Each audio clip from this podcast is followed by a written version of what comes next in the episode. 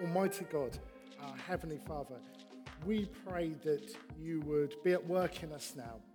Please change us. Please use my words as I speak about this passage, as I speak about who you are and what you've done. Please use those words to, to do your will, to amaze us once more so that we would delight in your Son, our Saviour, the Lord Jesus. In his name we pray. Amen. Are you a cynic? Are you cynical?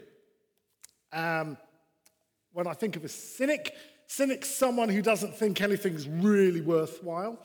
Cynic doubts whether anything really is going to happen, anything that's promised is going to change.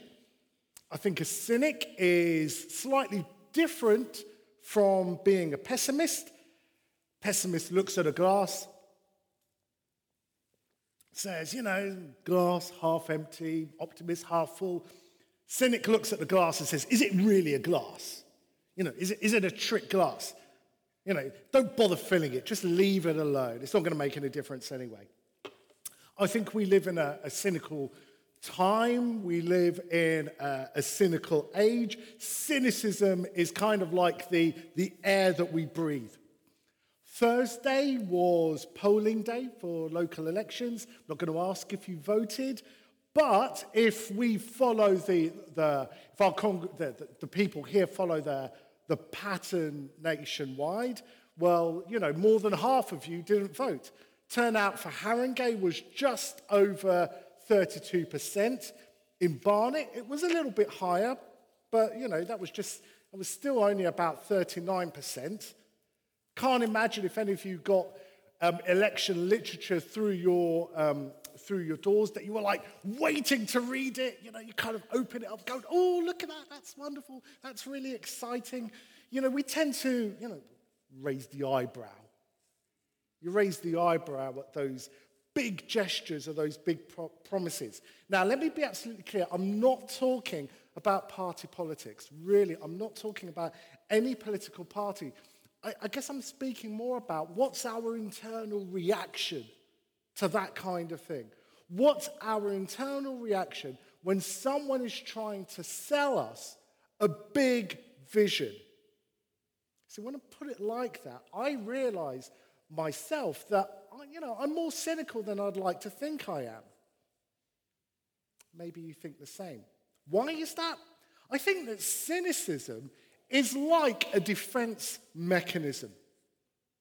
We tend to think of cynicism as protecting us from being disappointed, protecting us from disappointment, particularly when trust has been lost.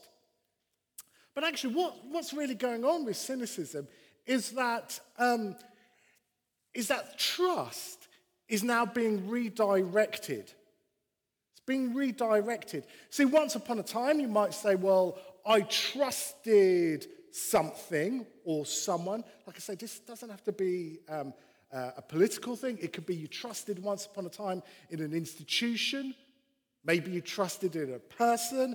I don't know. You could have trusted it in a particular brand of washing powder, and then it's let you down, and you think, no more, never again. And what happens? Deep down, that trust which you had in something else or someone else is now turned inwards. You're saying, you know what? I just trust myself. I'm going to trust myself.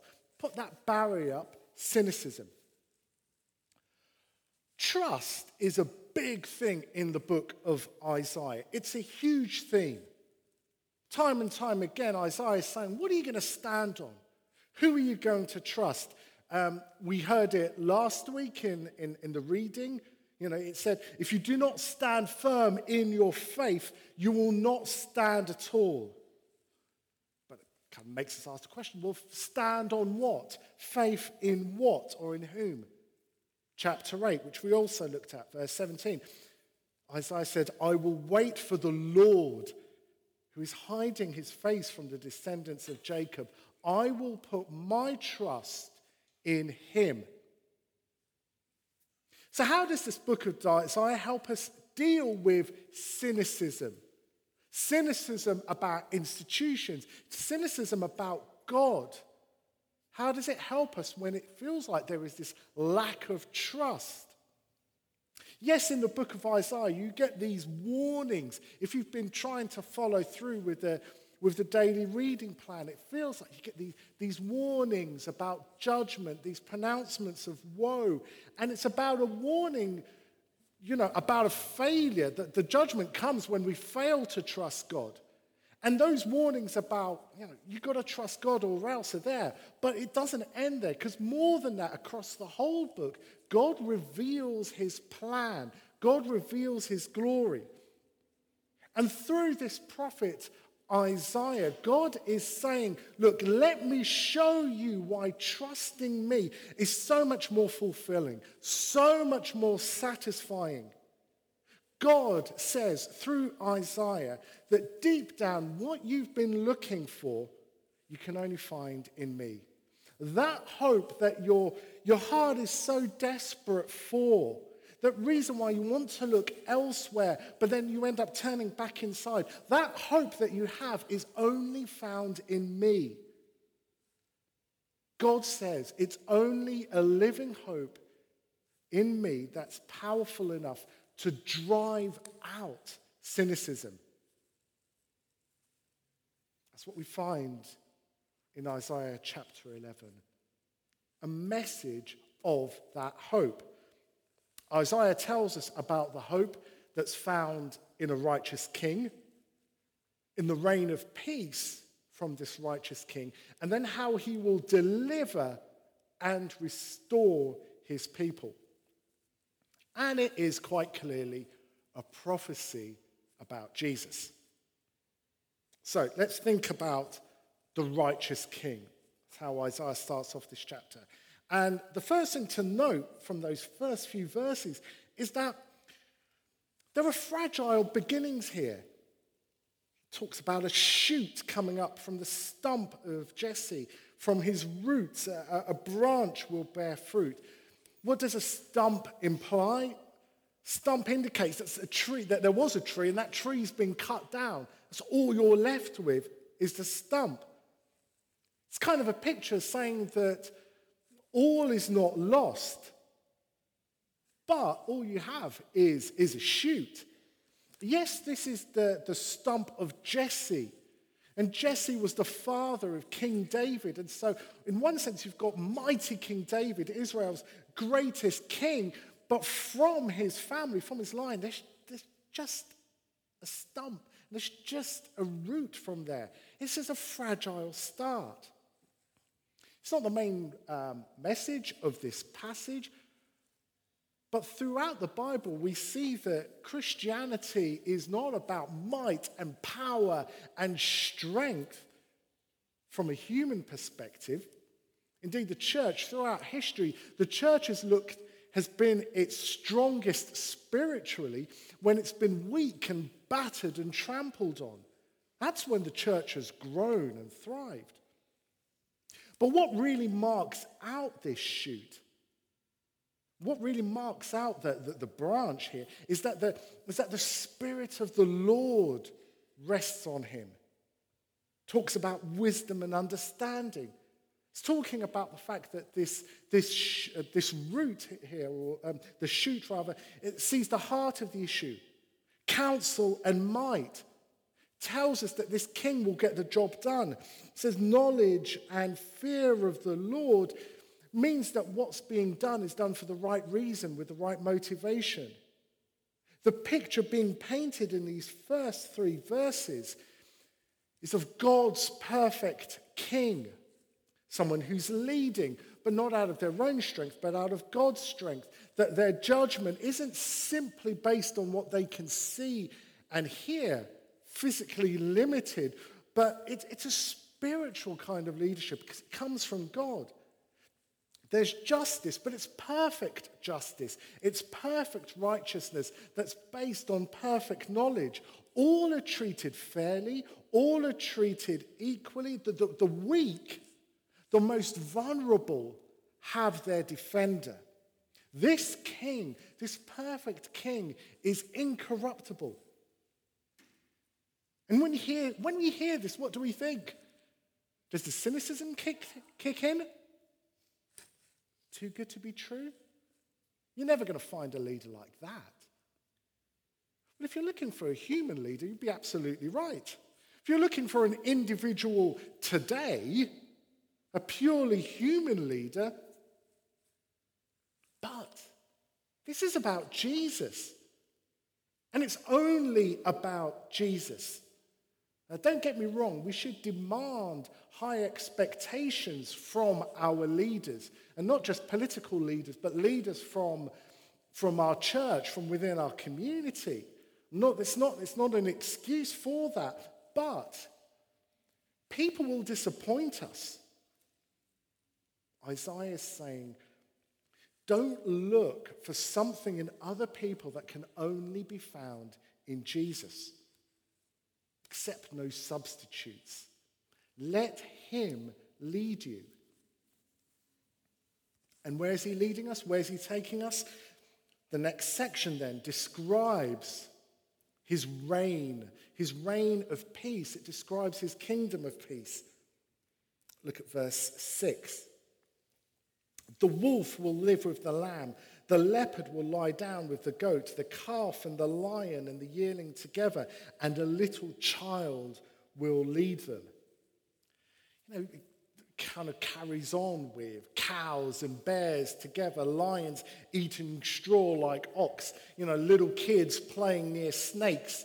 And you're thinking, well, what is this? What is this kind of fantasy picture? It's a picture of harmony. It's a picture of life without fear. There are no predators. There's no prey. It's a picture of the kingdom that we get, the kingdom that we get with this perfect king ruling over with righteousness and justice. This is the outcome of that.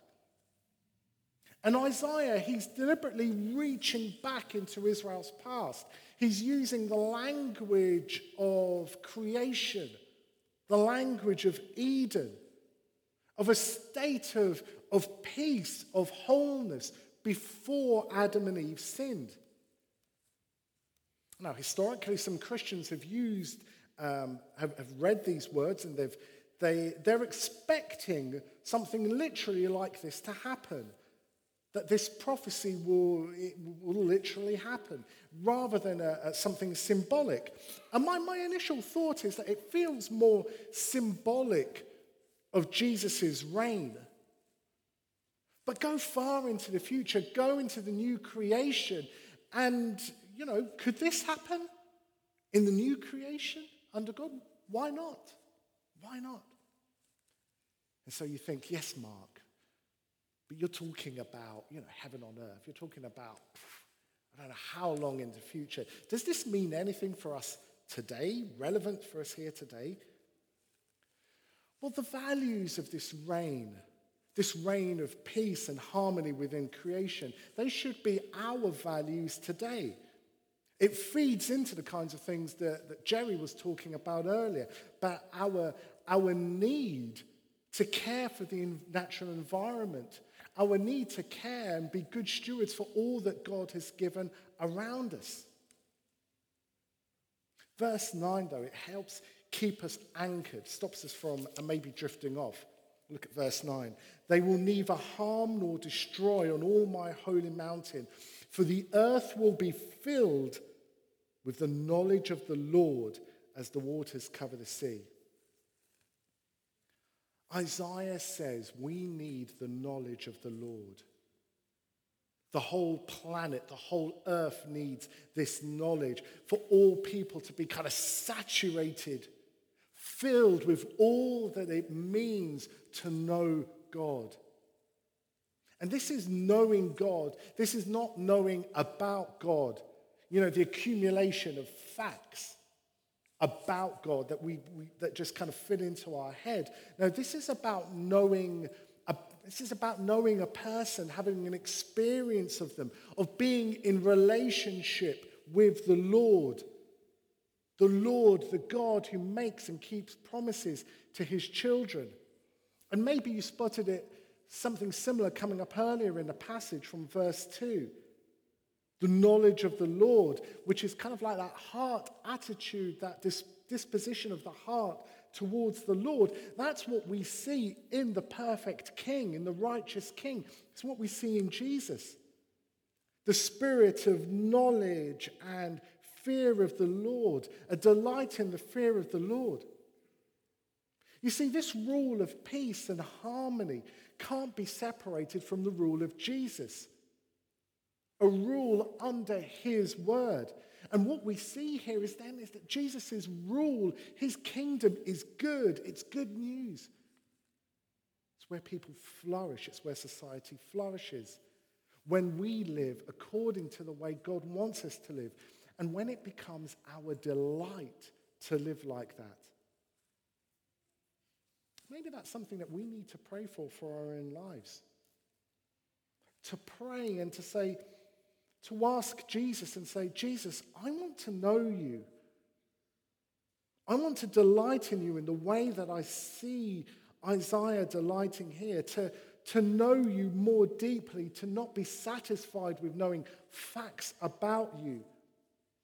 I want to know that harmony and that peace of living under your rule and enjoying it and knowing that's where I thrive. Is that your prayer? Do you want to pray that?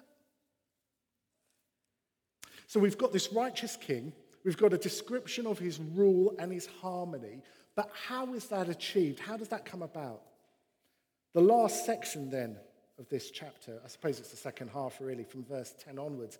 It's about the deliverance and the restoration of the king's people. Let me read that section from verse ten. In that day, the root of Jesse will stand as a banner for the peoples. The nations will rally to him, and his resting place will be glorious. In that day, the Lord will reach out his hand a second time to reclaim the surviving remnant of his people from Assyria, from Lower Egypt, from Upper Egypt, from Cush, from Elam, from Babylonia, from Hamath, and from the islands of the Mediterranean. Two key words there, rally and reclaim. See, people are coming to this king. They are coming to Jesus. Jesus is being raised like a banner. Maybe think of it like, like a flag, like a signal that attracts people. People come to him. They rally to him. Why? Because there's something about Jesus. There's something about him that's magnetic, magnetic, compelling, attractive. People turn to him. They want to know him. As I said it earlier, we saw in the passage that Jesus should be, he should be compelling to us, to our hearts, because he's the perfect leader in his ruling, in his justice, in his compassion, in his care for all, for the powerful, for the vulnerable. We see it in the Gospels that people, they couldn't help but want to spend time with Jesus. And today, I believe that when people really come to know Jesus, they're not disappointed. Now, hear me out on this. When I say that they're not disappointed, it doesn't mean that, you know, everything's like a Disney fairy tale. You know, bright blue skies, birds singing every morning. Life's not like that. Life's not like that.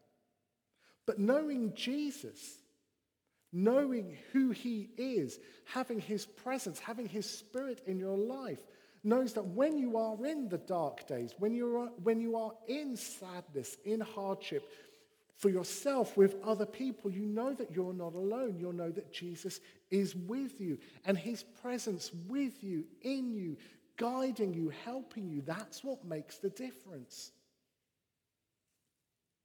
So people rally to him. They are attracted. They come to him, but they can only rally to him because he reclaims them. Earlier it was the language of Genesis, language of creation, but here it's the language of Exodus, the language of deliverance for God's people. It says he gathers the exiles of Israel, he assembles the scattered people of Judah. Verse fifteen, the Lord will dry up the gulf of the Egyptian sea. With a scorching wind, he will sweep his hand over the Euphrates River. He will break it up into seven streams so that anyone can cross over in sandals. It's meant to make us think of Moses leading the Israelites across the Red Sea. Now, for, for the Jewish people, for Isaiah's people, this, this act of deliverance that you have here in the Exodus, that was the single most important, significant act of God. The single most, the clearest demonstration of his power as he rescues, as he delivers his people. But amazingly here, Isaiah extends that further. He says That, that this king, this root, the Lord Jesus, is a banner for the peoples, for the nations. It's what Chris led the service with from that psalm. For the nations to come, to come together. Look around us. Here in this building, we are the evidence of that. We are the evidence of the nations coming together under Jesus. You see, here in London, we should expect the church to be multi-ethnic. We should expect the church to be multicultural because Christ is the banner for all. But before we pat ourselves on the back, get too comfortable, it doesn't end with us. We need to keep lifting Jesus higher. There's an old song I used to sing in, um, in church. Lift Jesus higher, lift Jesus higher, lift him up for the world to see. The world needs to see Jesus. The nations, the nations which have come to London, need to hear about his rule. The world needs to hear that his rule is good. People need to hear that. We in the church, we need to be reminded of that. But a lot of people, they actually need to hear that for the first time. They need to hear it by seeing it evident in our lives. If you call yourself a, a Christian, if you're saying that you're loving God and you want to follow him, your life, our, my life should be a demonstration of that, of, of where my trust is. That the things that I'm cynical about are my own ability to get anything done. The world should see that I trust Jesus, that I trust his word. And the world needs to hear that Jesus will return, that he will judge the world because he is just and righteous, and he can't ignore the wrong. He can't ignore sin.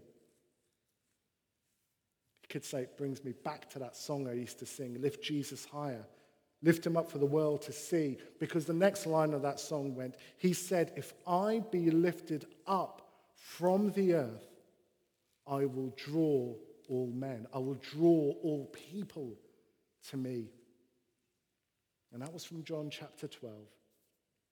And it says there that Jesus said those words to show the kind of death he was going to die.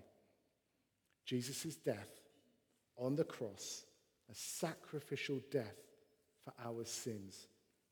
A death where he was humiliated. And as I close then, just to, just to say then that Jesus, yes, physically, he was lifted up. But he was abased. He was humiliated. He was brought low. Jesus was brought low so that we could be brought in, gathered to him, reclaimed for him, so that we could rally to him and then be filled with his spirit, filled with knowledge of him and delight in obeying him. Let me pray.